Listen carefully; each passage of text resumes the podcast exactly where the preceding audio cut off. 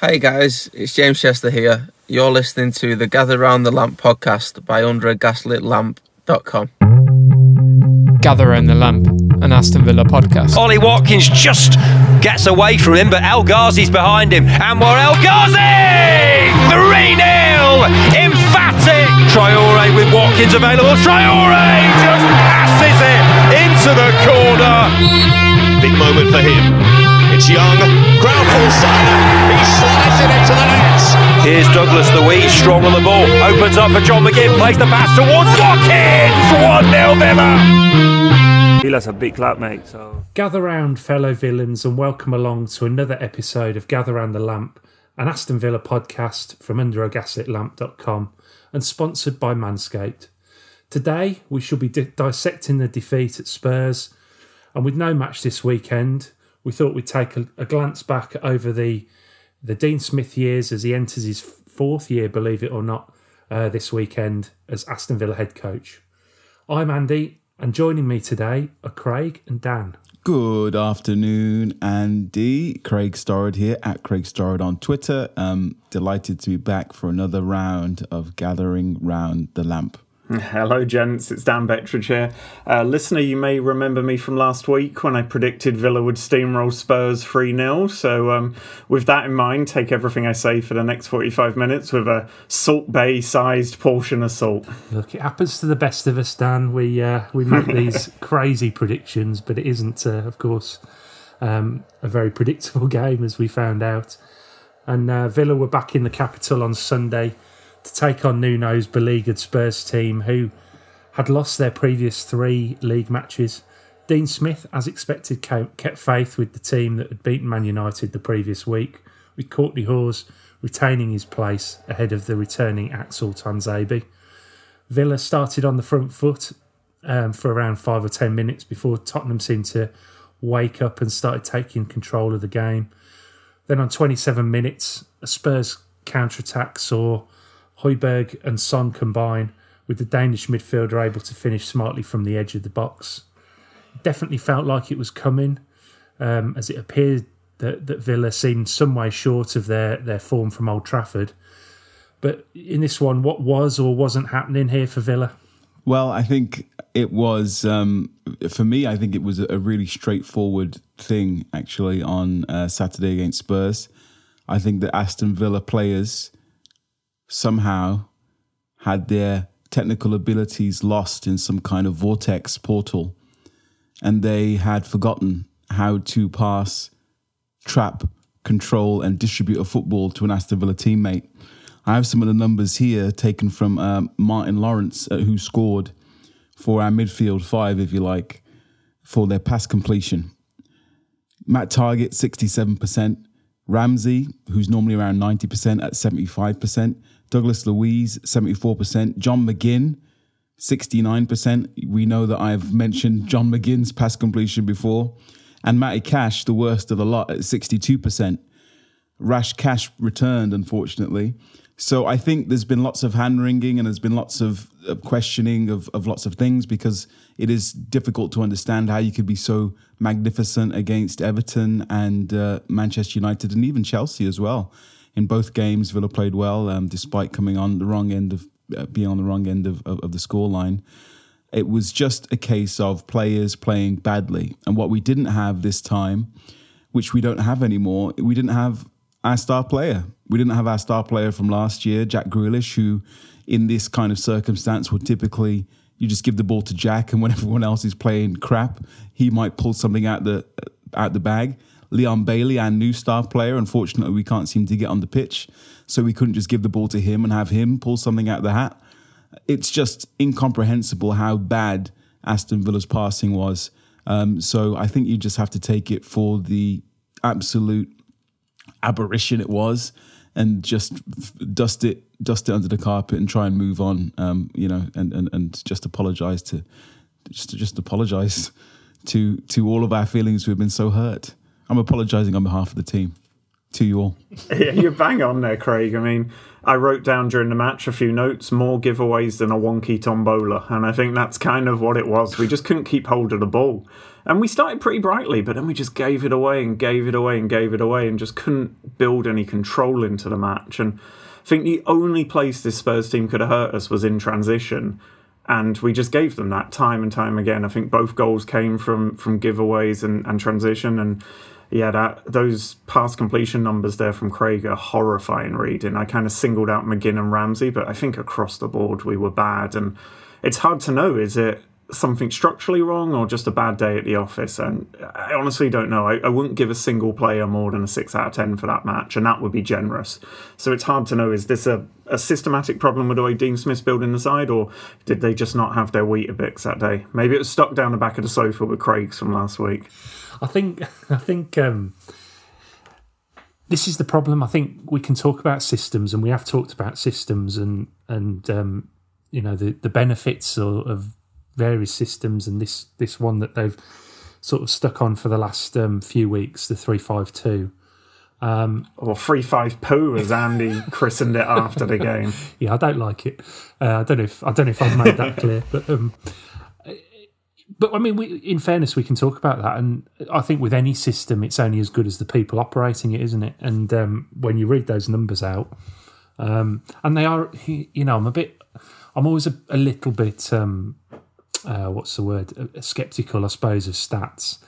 But I think when you see um, the numbers so far down on what they are what they are normally, that's that's when it tells you tells you the story, doesn't it? And um, it it felt a little bit like I don't know what, what you guys thought of this, but another case of where Spurs didn't really need to do an awful lot to win this game. Um, it was kind of given to them, and I think I think Craig's kind of alluded to that a little bit. It was you know, it was it wasn't just the goal giveaway club; it was the whole match giveaway club this week. Yeah, I I just can't. I mean, it, it's beyond explanation because I mean, well, it's not beyond explanation. You know, sport is random, which is why it's so exciting. It's why it's so hard to predict, and you know, you couldn't foresee Tottenham as bad as they were in their previous league game in their defeat to Arsenal, and Villa as good as they were in their previous league game against Manchester United. I think we were all licking our chops at this fixture. We we felt like we had Spurs at the right time, and we did have Spurs at the right time. But as you say, Andy, Spurs didn't really have to even get out of second gear. We were abysmal, and um, it, it's normal for one or two players sometimes to have an off day, but for the whole team, basically, I would probably give a a, a, a, half exception to Tyrone Mings, who I think cleared a couple off the line and did well. Um, Hause wasn't at, at, at, his best. Konsa got caught out twice over mm. the top with just long balls where Son's clean through and Kane's clean through just from goal kicks or, or, or at least balls from Hugo Lloris. You, you never see that. So whether something's happened in the camp, whether people got complacent and thought they'd made it because they beat Man United at Old Trafford and thought, ah, we're we're we're, we're rolling into the top six here, and they took their their eye off the ball. I don't know, uh, but let's just hope it, it's it's a chastening reminder that um, that we are not good enough as a as a football club at this moment in time to be anything less than at it and think we could just roll people over. We have to have at least seven, eight, nine players that are playing well, and we had everyone probably apart from Mings and Martinez comes out of that with with nothing but uh, nothing but disappointment and and and shame. Really, shame on you, shame.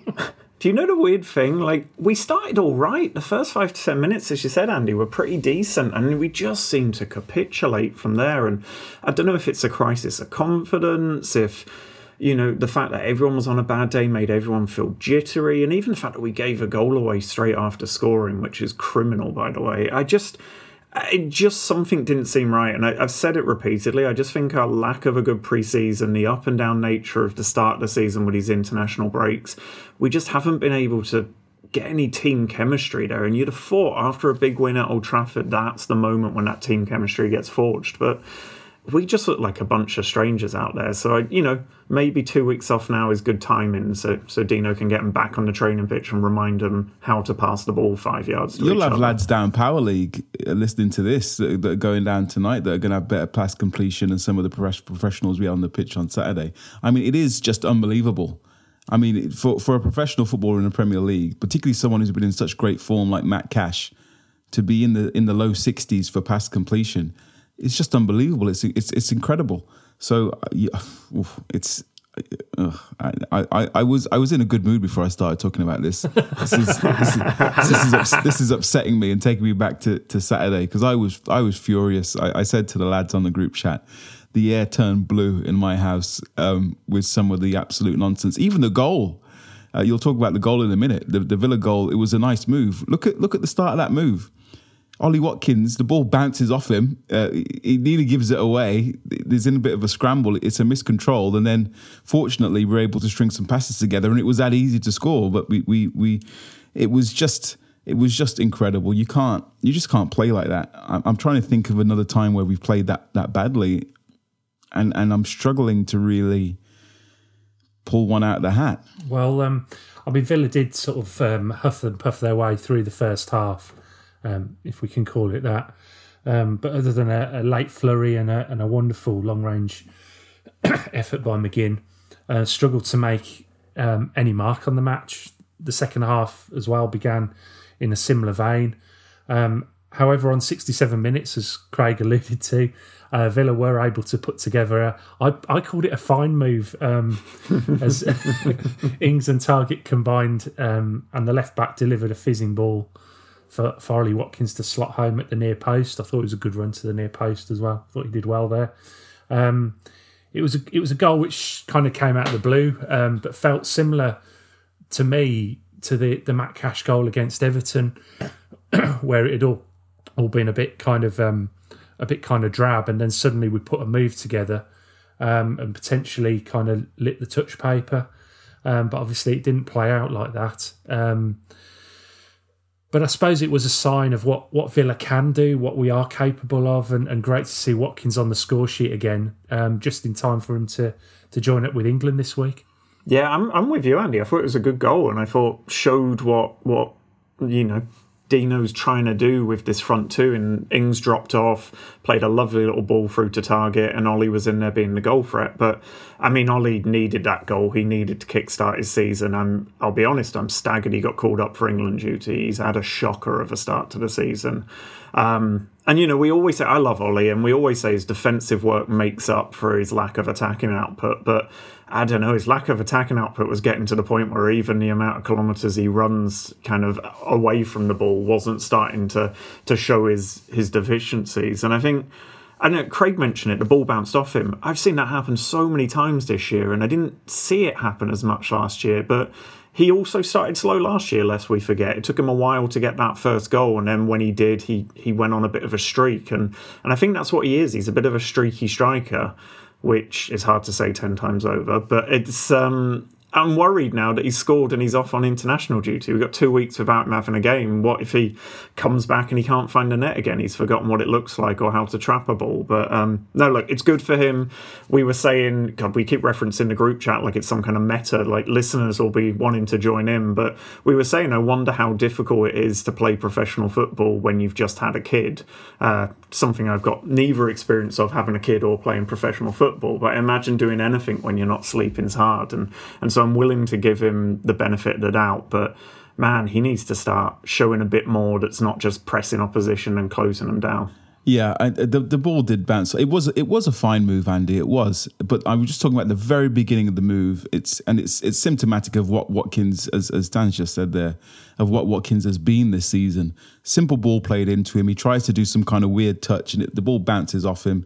And uh, the Tottenham players between the two of them get mixed up, and then we we we get a nice one touch pass moving going on. And um, it's just a shame that the only time we really strang five passes together, we cut through Tottenham like a hot knife through butter. Mm-hmm. So, you know, if we had had any kind of semblance of, of, of that, we could have got something from the game. And, and, and even to get a point from the game would have would have not been would have, would have not been out of our reach had we have had any kind of form. But I think that the, the good thing is for, for, Watkins, he is on the score sheet. He is going to be um, hopefully boosted not only by getting the goal but also by being back in the England training. He gets to play and train with the likes of Harry Kane and Aston Villa favourite Tammy Abraham, who's just been called up as well after his fine start for uh, Roma. Um, so it's good for him. I, I, did notice in Ollie Watkins' interview after the game uh, with Villa TV, he mentioned that he's still not fully fit yet. Um, which is interesting. And also, I saw today, uh, as we're recording, it's Tuesday, October the 5th, that uh, Ollie Watkins was not training on the grass for England today. He was apparently doing gym work, um, which suggests that he may be not 100%, which then really uh, begs two questions. Firstly, if he's not 100%, why are Aston Villa, and I don't just mean Dino, but Aston Villa in terms of the club and the, the, the, the, the medical team, the physios, why are we rolling out a player who isn't 100% fit? And secondly, maybe, just maybe, if if he can get the uh, if he can get the eye that if he can get his fitness back, maybe maybe he will be back to what we expect him to be. But it's it's seems an odd one to me that he said himself he's not fully fit and he's also not not on the grass for for England today. Yeah, it's a it's a strange one, isn't it? Um, I did see that myself about the England squad. Um, there were a few players not involved in the main training, um, but they should be involved tomorrow. So yeah, maybe there, there is a, a lingering problem from whatever injury he had earlier. We talked about, you know, we talked about the, the whole the whole issue with him, you know, becoming a father, and it's a wonderful time for him, isn't it? And you know, but at the end of the day, he's a footballer. Um, it's a good job he's not a surgeon. If if this is how it affects him, and you know, I, I think you know that's a bit flip, bit of a flippant comment. You know, at the end of the day, he's, he's, he's you know his main job at the minute is you know he's looking after his his wife and his baby, um, and maybe he maybe he, he he should sit down for a few weeks and um, you know let let let Danny Ings um, take the load, and obviously when obviously Bailey should be back and Buendia maybe we can go back to a, a, you know a system that's that's perhaps more familiar to us um, with the three the three forwards. But um, you know we'll, we'll we'll see. I think I think you know we all we all love Ollie Watkins, and I think part of the frustration is that we just want to see him doing well and banging goals in. And I was absolutely delighted to see his name because um, I didn't watch the game live, unfortunately. But I was I was I was um, delighted to see his name pop up on my on my phone and you know, I thought, I just thought then, I thought maybe we're going to click into gear here and nick something, but it, it wasn't. It wasn't to be. Um, sadly, and, and, Spurs, you know, quickly regain their lead um, as uh, Son again, who who had a terrific match, uh, again caused havoc in in Villa's. I'll say it again, amp, amply stopped defence. It's not like we haven't got any defenders back there, guys. Um, and his cross was turned in by Matt, Matt Targett, who, in fairness, seemed like he was the only one trying to take any responsibility for defending at that point. Um, and of course, Lucas Moura was credited with the goal, but it was it was given to Matt Targett. He was he was lurking behind. Um, from there, it could have been four or five uh, as Villa became overrun and introductions of uh, Buendia, Traore, and Archer did little to trouble Tottenham. Um, was this a case of after the Lord Mayor's show from the United game, um, just a poor day for the team, or or did Smith get this one wrong? I'm I'm going to absol- uh, I absolve Dean Smith of all wrongdoing in this one. I think that um, you know lots of people have been wise after the fact and said, "Oh, we should have switched to a back four, or we should have done this." I think when you win your first game at Old Trafford for 12 years, and you do it in such splendid style when you're unlucky. Again, owing to Ollie Watkins finishing. That's the last thing I say about Ollie. I'm sorry, Ollie. Love you, Ollie. Um, you know, we again we could have potentially won two or three nil or two or three one at least. You know, we could have given Man United a, a good beating. So I don't think it's fair to say after the fact, oh, he should have changed it because the system was working. And again, from Dean Smith's point of view, he's sending out a team in form, playing well, and you just can't legislate for this. I mean, again, Matt Cash, 62%. John McGinn, John McGinn, our vice captain, one of our star players, 69%. I was moaning last year about John McGinn uh, being in the 70s. I mean, he's not even in the 70s on, on this game. It's outrageously bad. I don't think that Dean Smith is responsible for that. I don't think he can legislate for that. Um, when he sees every when he sees so many players having a stinker, you can only make three subs. Maybe if there is any critique, he could have made subs slightly earlier uh, when he saw everything was was was was not working. But then again, we were still in the game. Let's not forget we were still in the game. We brought it back to 1 1, and then he's made a, a, positive substitution, bringing on Buendia for Ramsey. And unfortunately, then we've, we've, we've conceded straight away. So um, I, I will say, I will ask a question about this. Kortney Hause on this goal. This might be me being ultra harsh. Can he just not clean out Son early early doors, take the yellow card and, and reset for the for the cross? I'm just think I'm thinking when I'm sit I'm I'm shouting at the TV when it's when it's when it's happened. I'm like foul him, foul him. We're in trouble, foul him.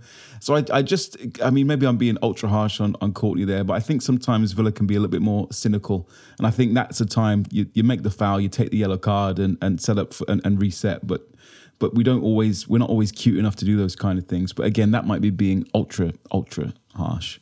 No, I agree with you entirely. I was screaming out for someone to just yank him down with an arm there. I think it's a moment where you reset. And I think a top team does. You see City and Liverpool do that a lot. They take yellow cards kind of in situations where you're, you're running the risk of conceding a goal like that. But I don't know. I'm with Craig. It felt like a bad day at the office. And, and do you know what characterizes it for me? Is players who don't normally have bad games had bad games. Like Ezri Konsa, I can't remember the last time he had a game that bad. And, and I don't think he could, you know he couldn't defend at all, couldn't pass at all. I just thought he had a shocking game in the Villa shirt. And yeah, John McGinn, who I've defended time and time again against Craig's logical attacks on this pod, I, w- I was finally coming around to it this week. He had a stinker. And d- what really interested me is I agree, Dean had to go with a 3 5 2. It makes sense. And hindsight is 2020. But Tottenham had a plan for this. They knew how we were going to line up and, and they kind of they counteracted what we were doing. Sure, we gave them a helping hand. But I think the whole point of the 352 is to have a plan B, except the problem is it seems to have become the plan A and we now no longer have a plan B. So I think that's the one criticism you could maybe throw at Dean is that, you know, it was everyone knew, even we got that bit of it right last week. We didn't get the scoreline right, but we got the starting 11 right. So Poch, uh, not Poch, God, look, I'm going back millions of years. Um, Tottenham knew exactly how Villa were going to line up, how we were going to play, and they beat us because they knew what was coming. And and we do have to get a bit more creative and keep teams guessing. It was, it was the biggest problem last year for Villa is that teams knew exactly what we were going to do, and and the signings were were meant to show us a different side to Villa, a more chaotic energy, a more unpredictable energy. And I thought we were as predictable as we could have been at the weekend.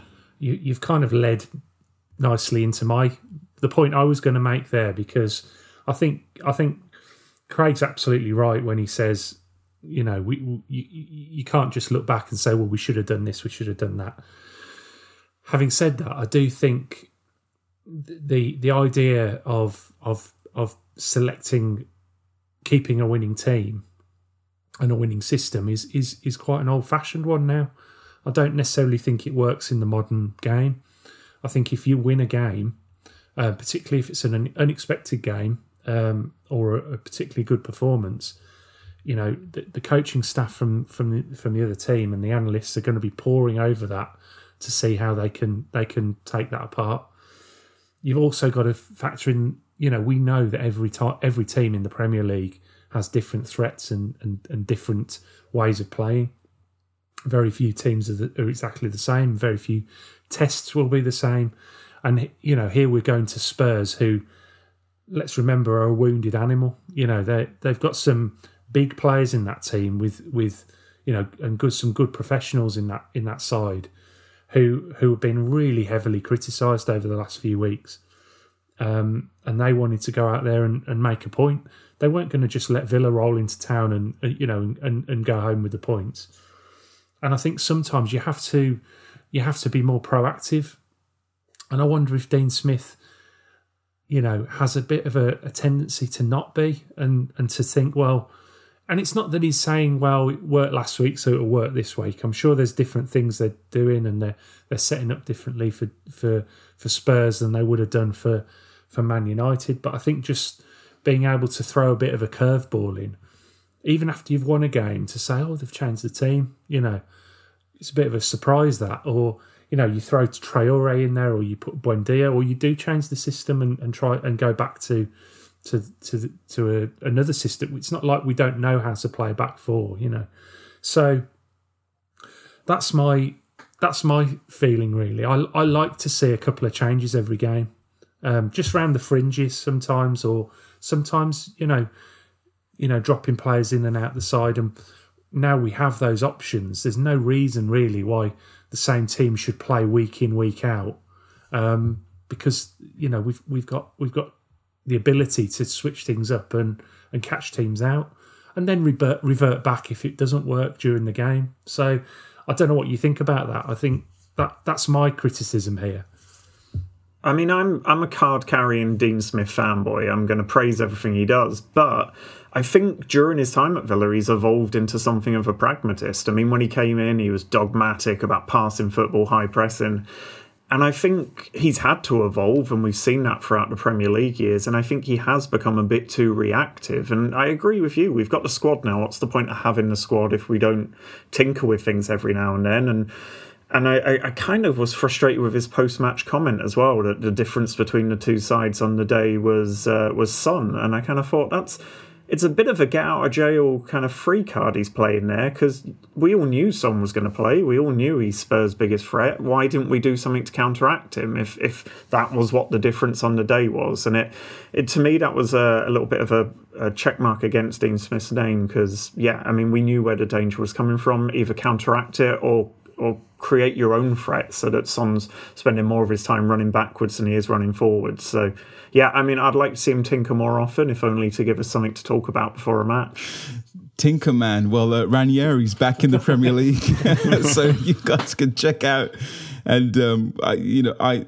I, I think that in this instance, I, I I backed the team selection. I think that again, I think that Dean Smith can't be held responsible. You just can't legislate for these kind of passing numbers.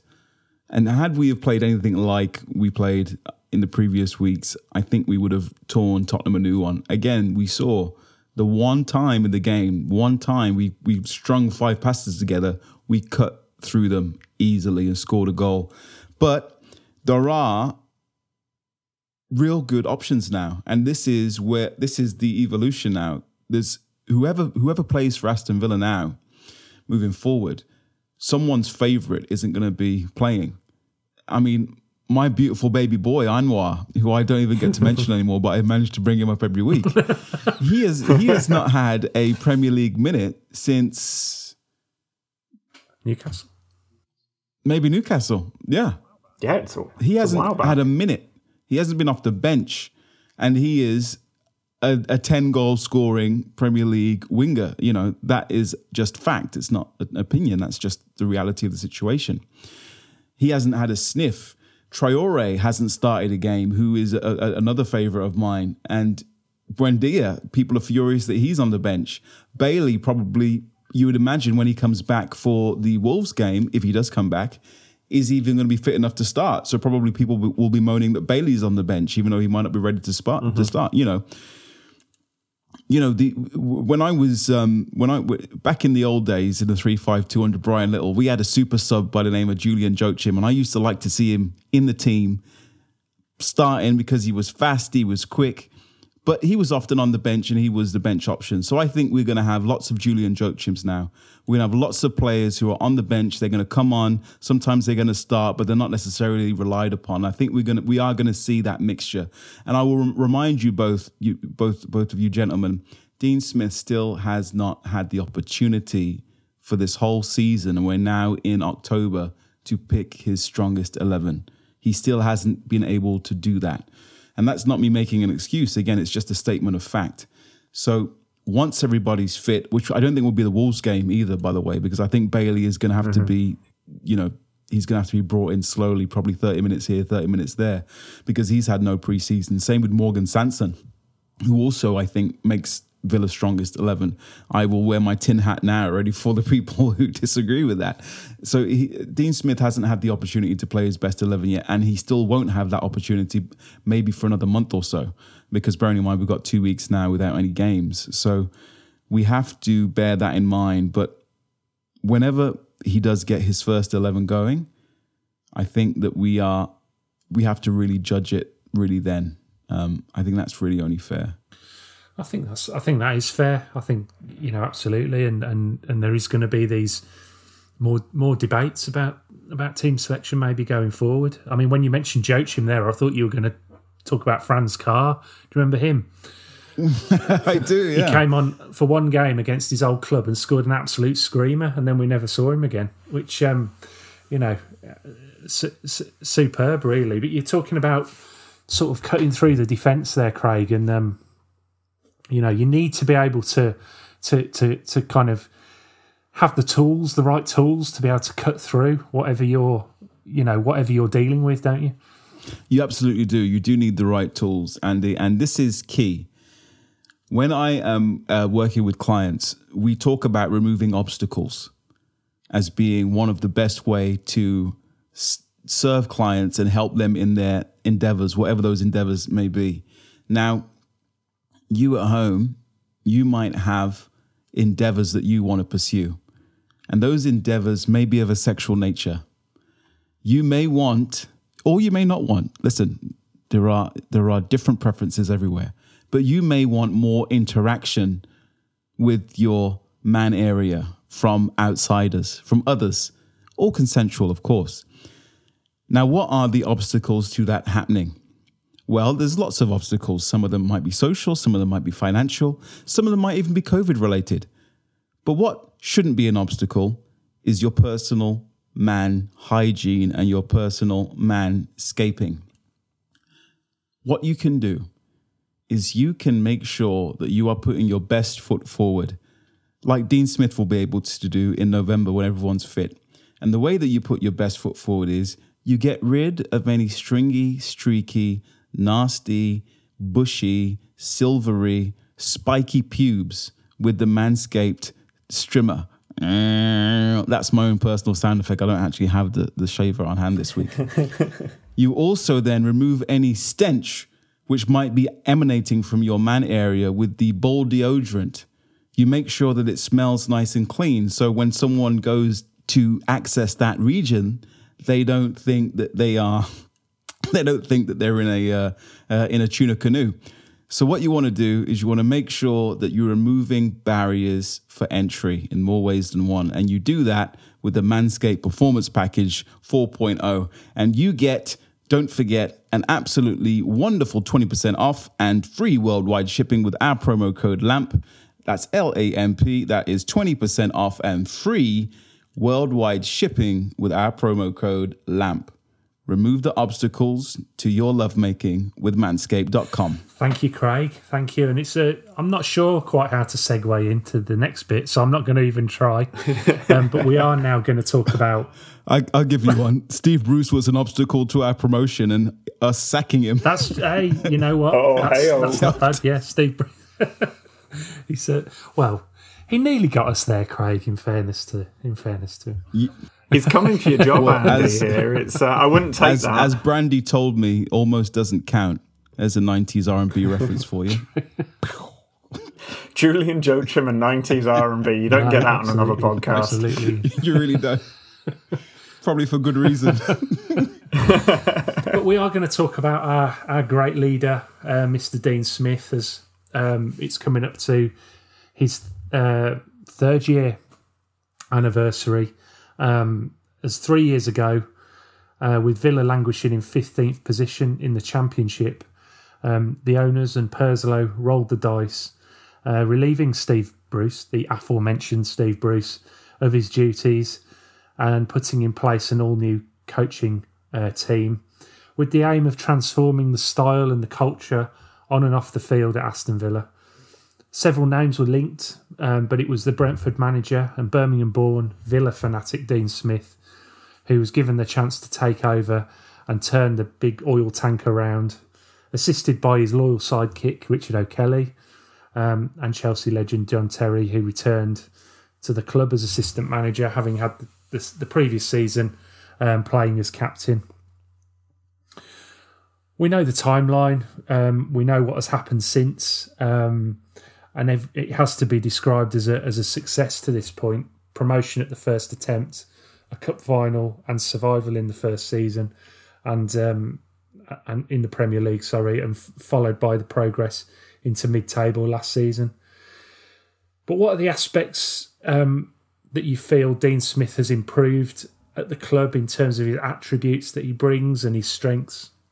Yeah, what aspects do I think he's improved? Every single one. I think um, on the pitch, we're a vastly improved outfit. We've got a better squad. He's improved every player under his tutelage.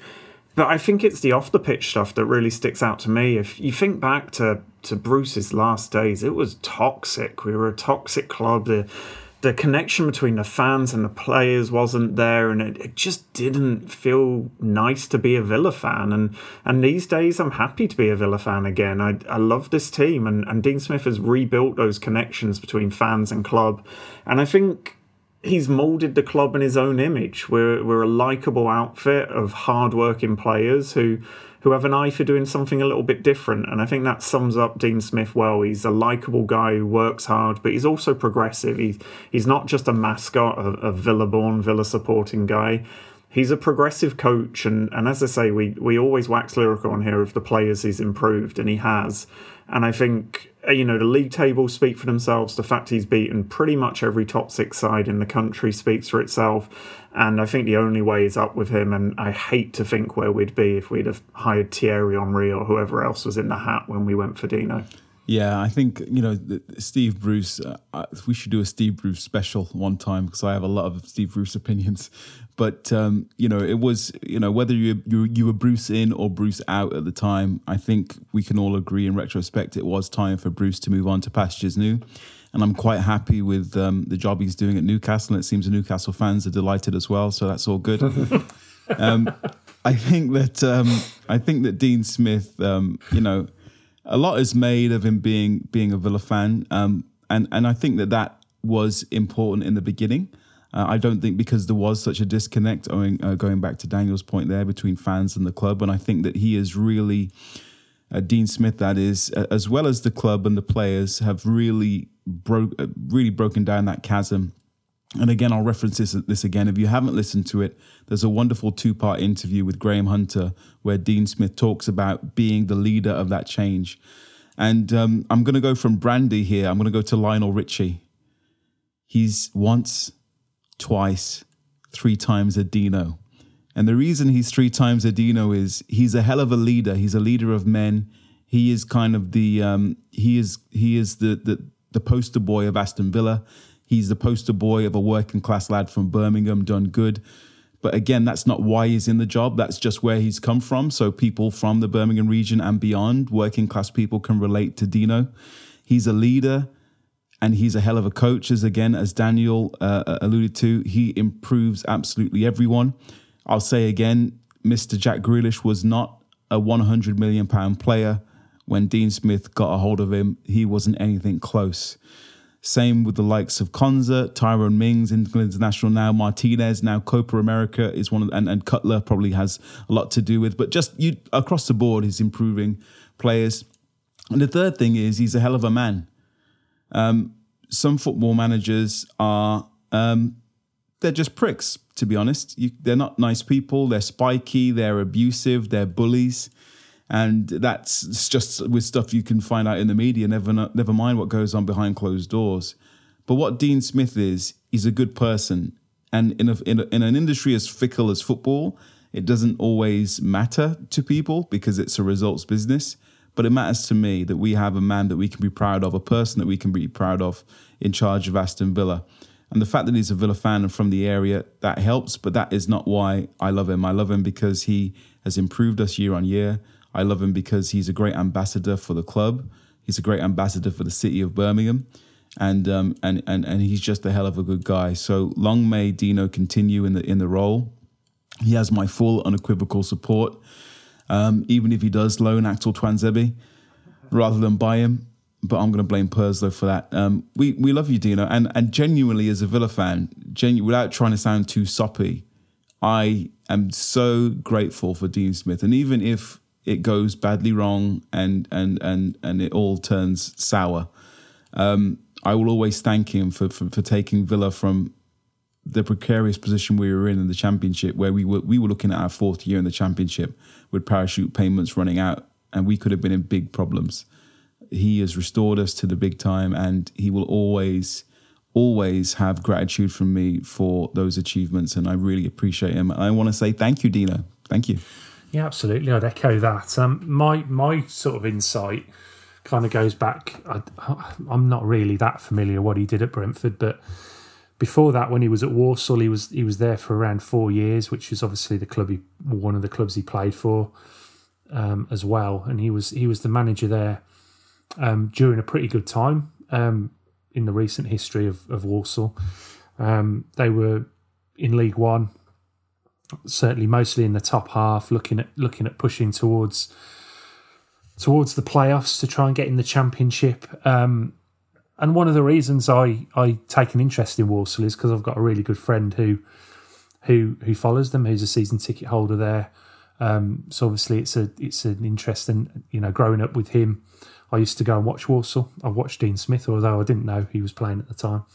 Um, but um, I think how I describe it is you look where Walsall are now, and, and not many people people might not know, but they're sort of towards mid table to the bottom of, of, of League Two now. And ever since Dean Smith left, they've really they've fallen badly. They had, the year he left, they managed to scrape into the playoffs, but didn't go up. Um, but since then, it's just been it's just been a free fall. Really, they've gone through successive managers um, who have all had a go, churning the play, churning the squad over, and just never been able to regain the kind of form they had under Smith.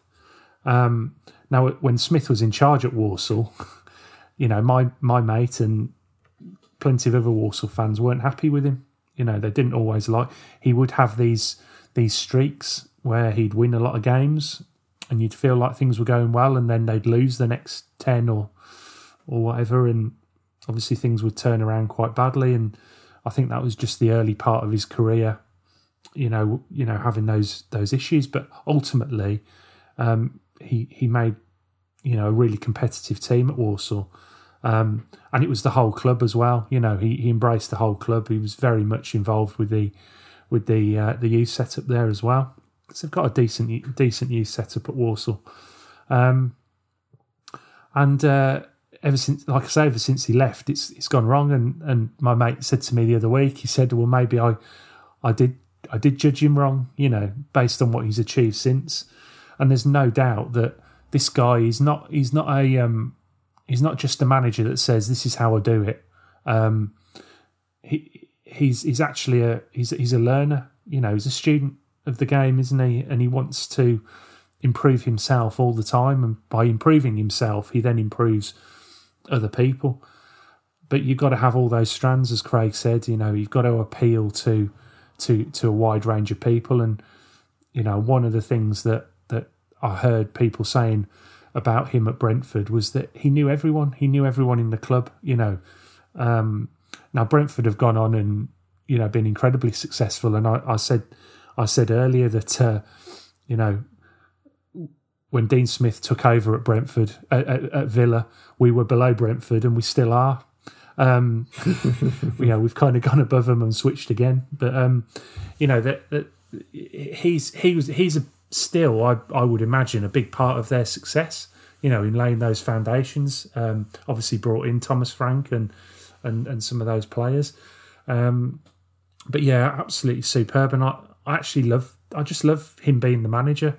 You know, even if things did turn a little bit, I think I'd still want him to be given the chance to go again because he has, he has proved he can do that as well. He can, he can pick the team up off the floor and and and improve them again um, and and and regenerate it. So, um, yeah, absolute, absolutely uh, su- superb.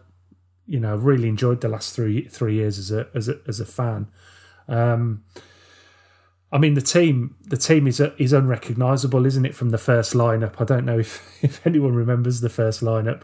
Um, I've I've got it. You've got it here. Go ahead. as, as, yeah. I mean, I'm as you poised. as as you might expect, it's it's gone through sort of a heavy evolution process um, from where it was like we say, fifteenth in the championship to now being um, I don't know where we are in the Premier League, mid table in the Premier Tenth. League, tenth. There you go. Um, but which of the players um, or individual player has, has has been Smith's biggest success? Do you think either in terms of new signings or or players who who have particularly improved under his his coaching? Once you've told us the team, Craig, go through that team first. I'll I'll tell you I'll tell you well I, will I'll answer the second I'll, uh, uh, Grealish I think is is you know is he's the elephant in the room as as annoyed as I still might be with him um, you know when Dean Smith take took over you know Dean uh, Jack Grealish was being compared with the likes of Bradley Dack in the championship and people thinking that Bradley Dack was of a similar no, genuinely this was what it was people were saying Wow. oh yeah no Yeah. Bradley Dack, you know, Grealish, same kind of level. And now um, Grealish, although it isn't, he had, it's not been smooth sailing for him at Man City, which I'm kind of pleased about. He still is playing for Pep Guardiola's Man City in the Champions League against Paris Saint Germain, and Bradley Dack is wherever Bradley Dack is. so to go from those level, no there is no bigger no bigger example than than, than Dean Smith uh, improving Jack Grealish. Also, the fact that he managed to get Brucey to pay ten million for Scott Hogan. Also, that that should be a worth an award in itself. Um, but yeah, this is the team. So I think I said three times Adino earlier. I think Dino's actually had three teams for Aston Villa. I think he is in the midst of his third team in those three years. The amount of squad churn, and we have talked about squad churn before, so I won't belabor the point, but the, the amount of squad churn is incredible. So this is Dean's first team, uh, which is against Derby in October 2018, as Andy said, three years ago. Nyland in goal. Yep.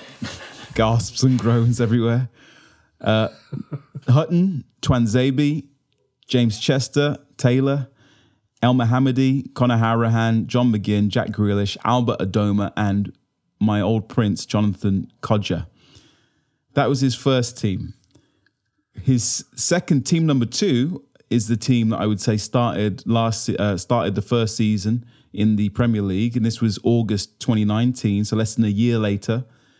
Heaton, El Mohamady, Engels, Mings, Taylor, Harahan, McGinn, Grealish, El Ghazi, Trezeguet, Wesley. And then fast forward to today, the team we just had, team number three, uh, against um, against both Manchester United and Tottenham Hotspur. Martinez, Cash, Konsa, Hause, Mings, Targett, Luiz, McGinn, Jacob Ramsey, Danny Ings, Watkins. Three entirely different teams there. Literally only one player, which is Super John McGinn, who was not so super on Sunday. uh, only one player in John McGinn is is in those three lineups, and that's just in three years. It is monumental churn. So he's not only managed to get Villa to progress year on year, he's doing it by having the rug pulled out from under him. There's no continuity here. There's no there's no long term players. There's no systems. He's had to rebuild every year, year on year on year. So he's done such an amazing job, and I'm I'm I'm I think I think I think he's great. Yeah, I think you make a good point about the different teams. It's always one of the things they levelled at the top managers is they can rebuild a team. You think of Ferguson at United, and, and it was always said of him he could rebuild a team, and that's what Dino's done. And he hasn't just rebuilt the team. We've got younger, which is really important, and and not sure it's important, but we've got younger and English, which seems to be good value in the transfer market if you've got young English players. Um, in terms of who he's improved and, and who his biggest success stories are, I, I'm with Craig on this. Jack Grealish was not a hundred million pound player when we took him over, and poor Bradley Dack is still at Blackburn, by the way, Craig. So, uh, which is possibly uh, at least he shows a bit more loyalty than Jack did there. But um, I, I don't know. It, it, the thing with Dino is he seems Back, to me sack, and Dack. that's next week's Manscaped right there. There you go. Done. But Dino seems to be something of a footballing alchemist. He takes base metals and turns it into gold. And we see it with Jack. Tyrone Mings, when we got him, was a, a bad left back at Bournemouth who'd never played. He's now in England central defender. We you look at what he's done with with Kortney Hause. You look at what he's done with Ollie Watkins, although he, would already done that a bit there. And and what excites me is he's done that with players who weren't at the top of their game. Imagine what he's going to do with a Leon Bailey or an Emi Buendia, whose whose floor is really high and their ceiling's even higher. And and that's what excites me maybe about Dino's fourth team is when he's got his hands on genuine talent, how far he can take those players and how much he can improve those players. Because if he can make Jack Grealish a hundred million pound player and Scott Hogan a ten million pound player, imagine what he's going to do with a Leon Bailey. Yeah, I'm not having Jack Grealish. no, I, I, I, hear what you're saying, and I think I think you are right. I think he had he had a huge influence on on Grealish, which um, is now you know lost as far as um, you know the, the national media are concerned. He's oh lost yeah, it'll in, be Pep. the midst it'll of be time. it'll be Pep know. now. Oh, Anything yeah. Grealish does from now on will just Yeah. be Pep. Pep's Pep's improved his fitness and and and Grealish has now discovered how to arrive at the back post. Although I'm not seeing much evidence of that um, so far, but but um, you know the player I was you mentioned him there. The player I was going to choose was Tyrone Mings because we took a bit of a punt on Tyrone Mings, um, and Dean Smith brought him in as his main centre back. You know, at a time where we were really struggling for centre backs. We had Tuanzebe. Chester had been playing for two months with a an almost career ending injury. Um, and we had uh, Tommy Elphick, who we recalled that, that January, I believe, who had been on loan. Um, and and Tyrone Mings came in and just pulled the whole thing together. Um, it was a it was an amazing transfer, really, to get him in on loan.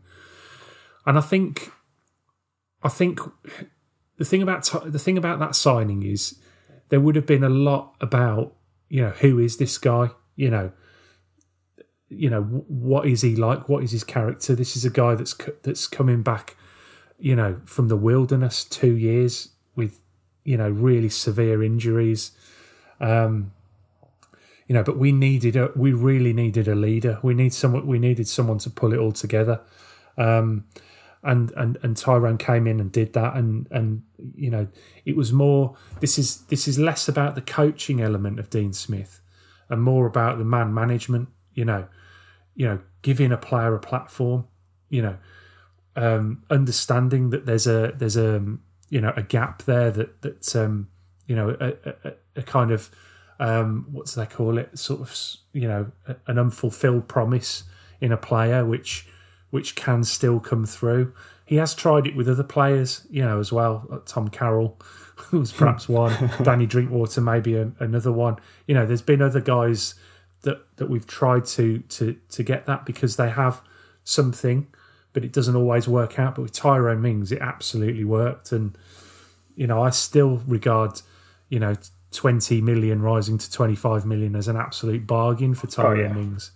Um, even though at the time, I bet Bournemouth couldn't believe their their luck really. So, um, but he's he's he's he's been incredible. But I think with how it relates to Dean Smith is that is that kind of the astuteness to go. This is a guy. This is a, a you know the type of character um, I want in my dressing room, and I want as as uh, you know to to pull everyone together um, and lead the side. And and he's still there leading the side now as as well as he ever has. You know, and he's he's taken the step back up to the Premier League, um, and obviously into international football as well, which which I think's immense. So, you know, I it's less about the coaching element and improving the technical element, although I'm sure he's he's had that input as well. But um, it's more about you know he's basically taken a player who who could have easily faded away out of out of football um, at the point when he signed for us.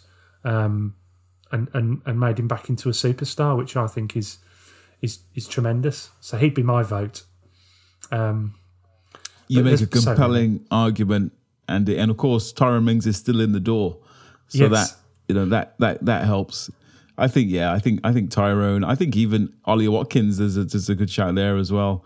Not just at Aston Villa, but you know Dean Smith took Ollie Watkins from Exeter City, and then Dean Smith has via Brentford and Aston Villa guided him now where he is training, or not training today because he's injured, but he's now training with Harry Kane and Tammy Abraham as a peer in the England squad, which is which is madness. So I think I think yeah, D- D- D- Dino is is is is really really really special, and and I think Mings is is a fair shout. Although British transfer record might. Oh, I don't know. Let's give it Mings. Why not? Yeah, it, it's just my it's just my opinion. I get the Grealish thing, but he his his name does still stick in my throat a little bit. Um, but I mean, you know, it's been it's been a time really of almost continuous improvement. There have been kind of bumps um, here and there, particularly the first season in the Premier League. Um, but it's been generally continuous improvement on the field. Um, and he's he's Dino's guided the club and the players, the squad through some difficult difficult times um, during the pandemic, as, as most of the, um, the, the managers have, of course. Um, but he's he's done that, I think, superbly well. Not just the through the lockdown element, but also then the the COVID outbreak at the club and and various other things that he's had to kind of take take charge of, really. Um, but what is your iconic moment from the last three years, um, or individual achievement from from you know whether it's a game or a, or a, an achievement or something for for the team that of, of from Dean Smith's time at the club? Yeah, I'm going to follow on from a point Craig made earlier and, and made far more eloquently than I will do now, but I'll give it a go. But I kind of, we're in an age of social media, short term thinking, and proposed super leagues, and football seems seems to have lost its soul a little bit. It's lost its way. And, and I think what Dean Smith brings to Villa in abundance is that special sauce that reminds you why you love a club in the first place. And you mentioned COVID nineteen there, Andy, and the moment that sticks in my memory is is the little tribute that the club paid to to Dino's dad, who who died from COVID nineteen, kind of before Project Restart. And I think it was the first game back for Project Restart against Sheffield United, and they had uh, the steward's jacket and the whole tent, and and it was a real emotional moment. You could feel it, And even watching other side of the world on a TV. I could feel it, and it's it's one of those goosebumps moments that reminds you that that Dean's journey to this job has not been straightforward, but it means something to him. It, it really, truly means something to him. And by association, it means more to us. We take him into our hearts that much more. And a moment like that, a tribute to a manager's dead father, really stuck with me as, as a defining moment of Dean Smith's managerial tenure. I mean, he's he's done wonders on the pitch and off the pitch, but it showed that kind of connection that you just don't get a, a, a petrochemical funded billionaires play project. You don't get that down Stamford Bridge. You don't get that at the Etihad. You get that Villa Park, and it, it's a really special moment. And and it's one of the reasons why, and I, God, we've mentioned him too much already. Why I hated Jack Grealish going is not losing the player, but I love the fact we had a Villa supporting manager and a Villa supporting captain, and it meant something, and we were different. But I think we've retained the best of those two people, and, and long may it continue. Oh, yeah, I think I, I that that's actually what really really sweet. Actually, um, I don't have anything that sweet, but it, it is kind of a. Uh, it, it might be a more obvious choice, and I'm gonna say. The, the playoff final is is kind of the obvious one for me, but it's not just the playoff final. I would more say the journey to the playoff final, from being in the wilderness to that ten game winning run. Um, you know, the Jack Grealish goal against Rotherham, where he's played that blinder with Elmo down to 10 men. Um, Tammy's missed a, a, penalty, and, and, and Mings is really harshly sent off by the referee there. Grealish being attached on the pitch. Uh, McGinn popping up with a goal against a couple of goals against Nottingham Forest away. Um, just that momentum and, and kind of groundswell was just kind of infectious. I've never known an Aston Villa side in my lifetime have that kind of momentum where it just felt like we were unstoppable. Even when we went down, I think Dwight Glenn Whelan gave the ball to Dwight, to Dwight Gayle. It was in the semi final, uh, playoff semi final, and we scored. I, I wasn't worried. I just thought, you know, it was almost it was almost biblical. It was almost a spiritual experience um, that run towards the, uh, the the playoff final. And then obviously when we went 2 0 up against um, against uh, uh, Derby County in the, in the, in the final, and then um, you know Mings went off, they equalised, and you're fearing the worst, and then Kortney Hause comes on, and well, that was probably the longest kind of ten minutes in my Aston Villa supporting history. But that that whole journey, emotionally for me as a fan, I don't, and I don't miss the championship. I know Dan loves the championship. I hated it. I do miss the I championship. hate the championship. I hate it. but that period, which Dean Smith is responsible for, and credit to the likes of Hause and Mings and, and, and Jack Grealish, you know, he didn't do it on his own, but certainly Dean Smith spearheaded it. That period might be the most exciting kind of connected spiritual experience I've had uh, that period as a Villa fan. So I, I think that that I'm probably cheating there because that's not an emo- that's not really a moment. It's a it's a it's a it's a, a period of time. But that period of time was just magical, and I've never experienced anything like it. It, it was it was just it was orgasmic, is what it was. no, I think I think you're right, and and I, I will I, I will include that because obviously when I wrote when I wrote the question out, when I was thinking of the questions, I was thinking, you know, there were moments, certain moments like obviously the playoff final, you know, the the the, the cup final, the the the, the seven two, you know, and all all this. So, and, and and I tend to agree as as someone who, I mean, I was obviously I didn't manage to get to any of the away games during that time, but I was going to the home games. The atmosphere in the ground was was absolutely electric. Uh, the semi final against West Brom, when uh, when Conor Hourihane hit that rocket into the net, you know it was it was, I, I, you know it was it was incredible, absolutely incredible the atmosphere, and I, I, think anyone that was in in the ground that day would would would agree with that. It was um, it was tremendous, really really tremendous, and yeah, I I think you've I mean you've you've kind of took that that one off me a little bit, Craig, but that was that was certainly one that I was going to talk about, and because I think that was defining, that was um, almost because we don't know if, if Villa hadn't hadn't hadn't gone up that season, we don't know whether Dean how whether Dean Smith would still be the manager. I guess he would have stayed that summer and rebuilt the team and, and, and all that sort of thing. Well, but, we know Jack would have been off. He was he was trying to get yeah. out the door every year. Of course, well, Jack would have certainly gone, and um, it, it, would have been a very different sort of thing. It was a it was a you know it was one of those things. I remember I remember that being at the um, at the Derby game right at the start of that at that that run. Jack Grealish's first game back, he was given the the armband. We absolutely battered them four 0 and I remember saying to a couple of mates, "We're going to go up this season." In, I mean, we were still in the bottom half of the table, you know. I just had the had a feeling something was going to happen, and then you go on and beat Birmingham and Forest and etc. etc. etc. And it and it became then it was just a case of, you know, Villa are going to go up, and who's going to finish in the top two. That's kind of how it felt to me all the way through. So yeah, I'd, I'd, I'd absolutely say that was defining.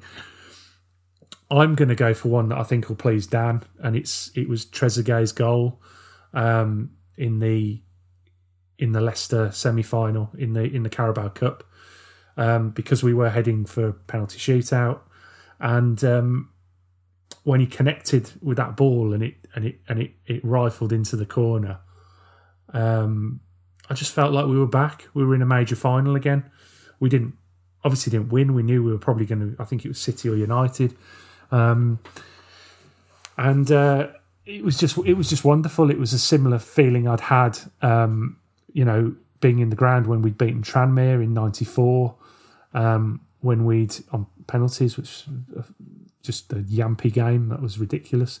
Um, then obviously beating Arsenal in '96, uh, getting to the getting to the League Cup final um, Bolton at Wembley to get to the FA Cup final. All those great moments, um, semi-finals at Villa Park where we've we've we've you know overcome the odds a little bit and you know and, and done it and and that felt like we were back. You know we we were obviously still trying to hang on to our Premier League status, but it felt like as a club we were back in the big time. We we we were back in a in a major final, and that that that really meant something to me.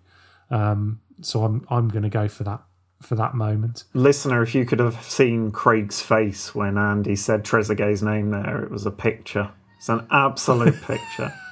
you you both make great points. So I think when when you were both talking about that championship run, I think it maybe that's why I missed the championship because I've forgotten all the bad stuff and it's just imbued with the feelings of that run where it just felt like we were never going to lose again and every game was thrilling. And I think maybe I've got selective memory, which is why I miss those days because they were moments. They were great moments, and it's amazing that just three years into his tenure, we've got nostalgia over Dean Smith moments. But he's still giving them to us week in, week out. He he beats the top teams away. He keeps us up in dramatic uh, style at the end of a season. He seems to be a manager who creates those moments, and isn't that what we what we all want as fans? We want moments we can remember and and that we can talk about in three, four, five, six years time. Yeah, absolutely. I think it is. I think the mo it's the moments that make it, and they're, they're the things you, you you do you do remember. I mean, no one really remembers losing to Wigan three 0 just a matter of weeks before we went on that run.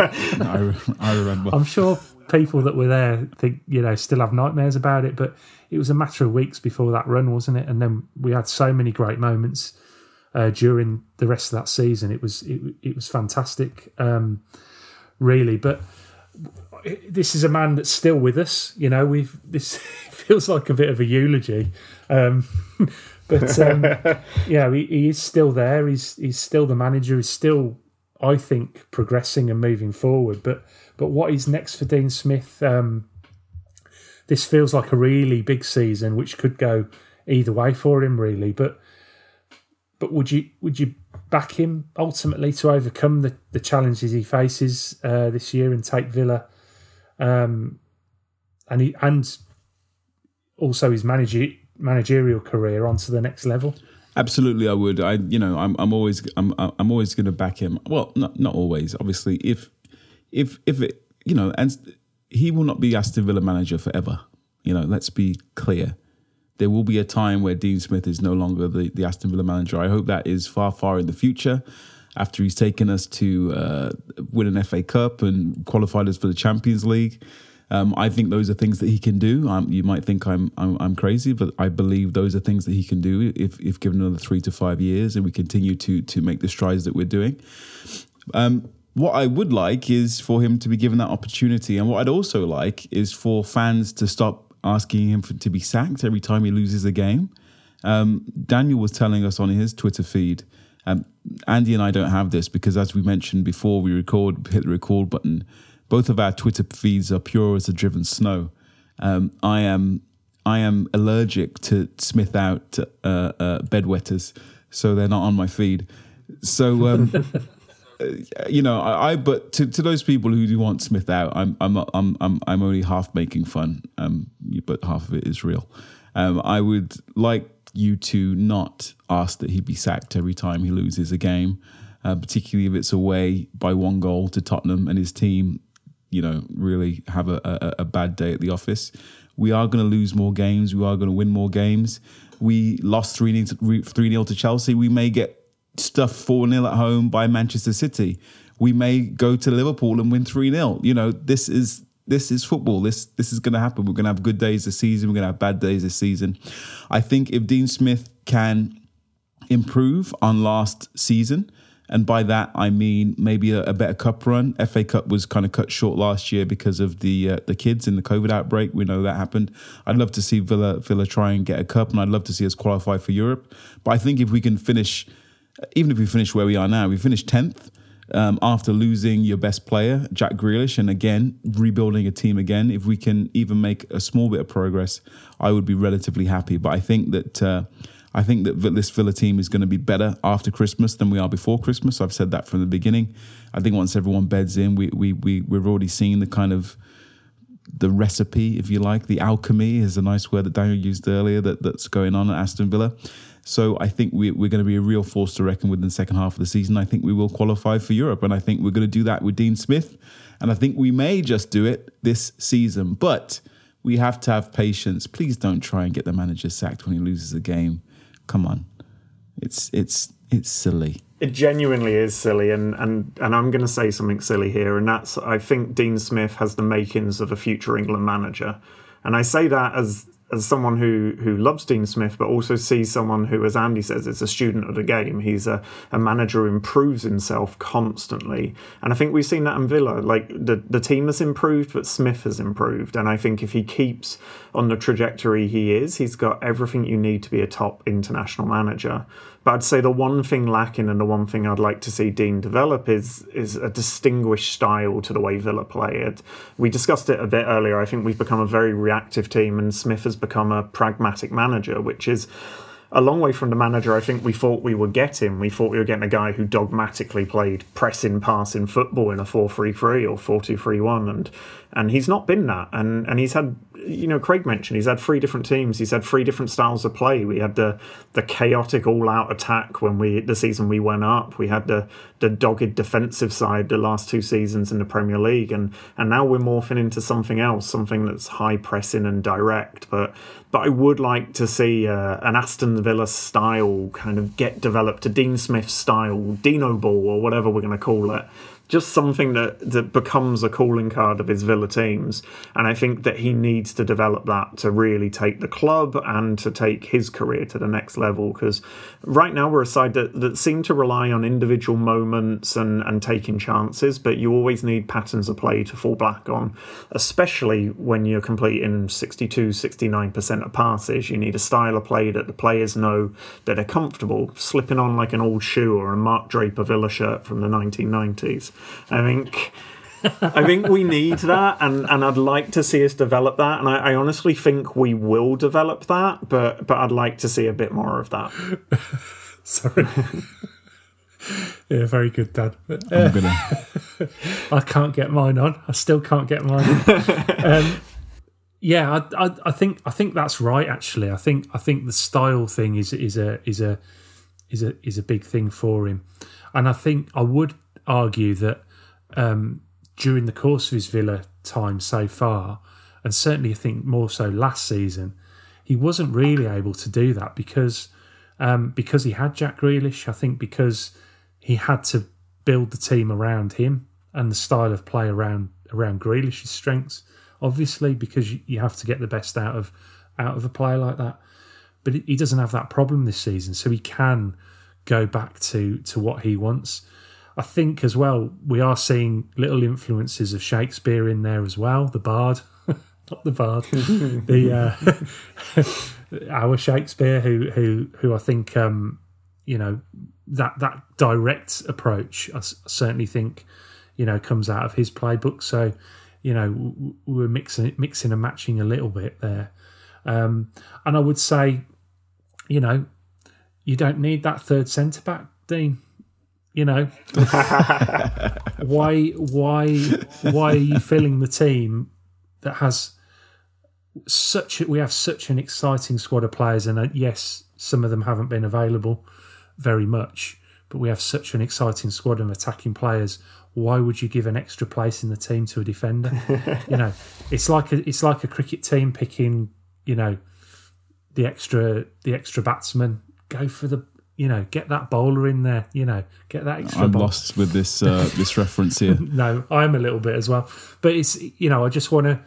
I just want to see. I just want to see him take that handbrake off a little bit. I you think. will see it. He hasn't had his. Play, you guys, you're so No, harsh. I know. I know. He I know. hasn't had his. He hasn't had Bailey, and Buendia's been. You know, he's. Yeah.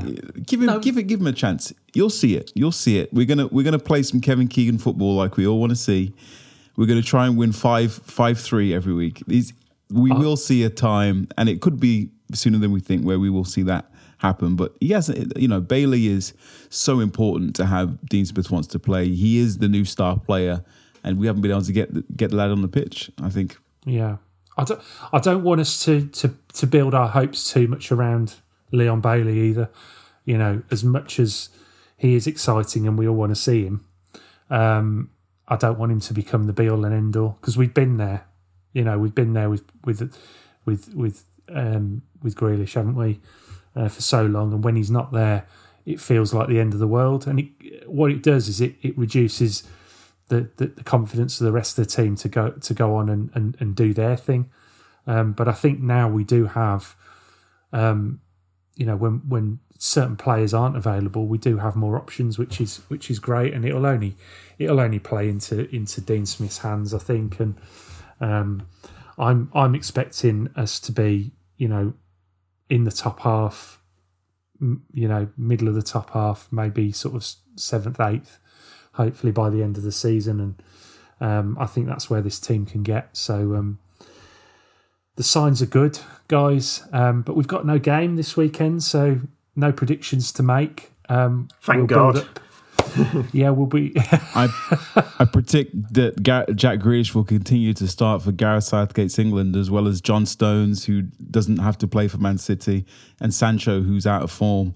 You got a feel for the likes. Of, I know we're not talking about England, but while we're here, you got a feel for the likes of Bowen and Konsa not getting a look in um, when Stones doesn't even have to play, and Sancho hasn't even you know, speaking, you know, he's speaking. We talk about some Villa players being out of form. Sancho looks like a a shadow of the guy in Dortmund. Early days, yes, early days, yes, but Southgate said he's gonna was always gonna pick on form, mm-hmm. and Southgate is a liar, liar, liar, bums on fire. yeah, he's uh, yeah, he's he's he's certainly. Uh, I'm not going to say he's a liar, but uh, you know. anyway, that's that's the England chat. That's that's your England podcast for the uh, for the week. Um, yeah, so we'll be back next week. Um, thanks for listening. We'll we'll be back next week, uh, hopefully to build up to the the Birmingham Black Country Derby, um, Aston Villa against Wolves. I can't wait to get back to Villa Park um, in a couple of weeks' time. Uh, it's felt like a long month. Um, if you want to follow us on uh, the uh, socials, head over to Twitter, Facebook, and Instagram if they're working, and uh, give us a like um, on there, and obviously over on underagaslitlamp.com for all the writing on the um, first team, the women's team, and the academy. Thank you to Craig and Dan for joining me for, for, for this week. Um, and of course, there's the Manscaped as well 20% off with the code LAMP at manscaped.com. But have a good couple of weeks. Enjoy the England games if that's what you if that's what you're doing, and stay safe and up the villa.